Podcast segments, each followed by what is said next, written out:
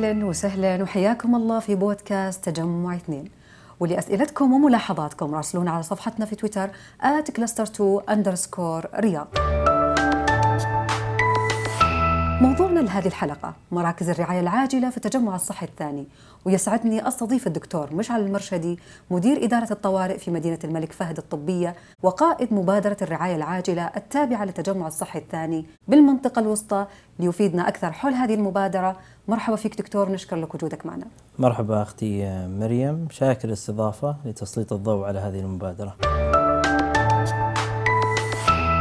ماذا يقصد بمراكز الرعاية العاجلة؟ مراكز الرعاية العاجلة تعنى بالمرضى الذين يحتاجون رؤية طبيب وخدمة طبية ووضعهم الصحي ليس بعالي الخطورة وبالتالي لا يستدعي زيارة طوارئ المستشفيات الأكثر ازدحاما طيب وش الفرق بين خدمة الطوارئ المقدمة في المستشفى والرعاية العاجلة في المراكز الصحية؟ حرصنا بالرعاية العاجلة بالمراكز الصحية أن تحتوي على كافة الخدمات المطلوبة لخدمة المريض بشكل متكامل فلا ينقص الرعاية المستعجلة أي خدمات يستحقها المريض كيف راح استفيد منها من ناحية المواعيد وقت الانتظار؟ ما يتميز به الرعاية العاجلة سهولة الوصول إليها هذا واحد قصر وقت الانتظار مقارنة بانتظار الطويل بالمستشفيات وسهولة إجراءات المتابعة إذا إذا استدعى الأمر. هل راح يكون فريق الرعاية الصحية في مراكز الرعاية العاجلة بنفس الكفاءة اللي موجودة في المستشفيات أو المدينة الطبية؟ بعون الله لذلك آه، حرصنا توسع بتقديم المراكز يكون بشكل متأني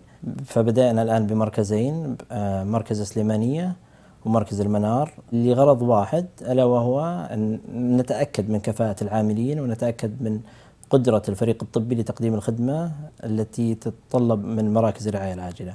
وش يصير إذا احتجت رعاية صحية على مستوى أعلى؟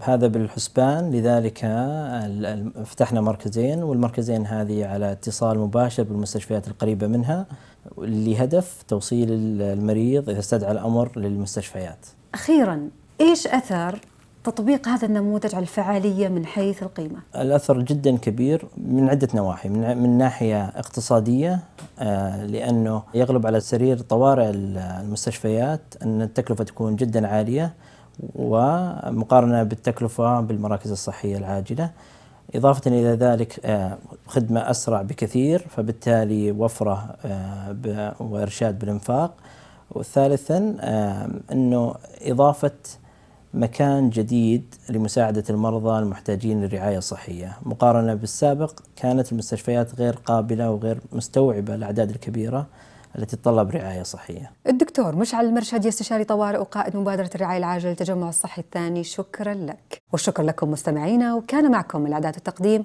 مريم القحطاني. في أمان الله.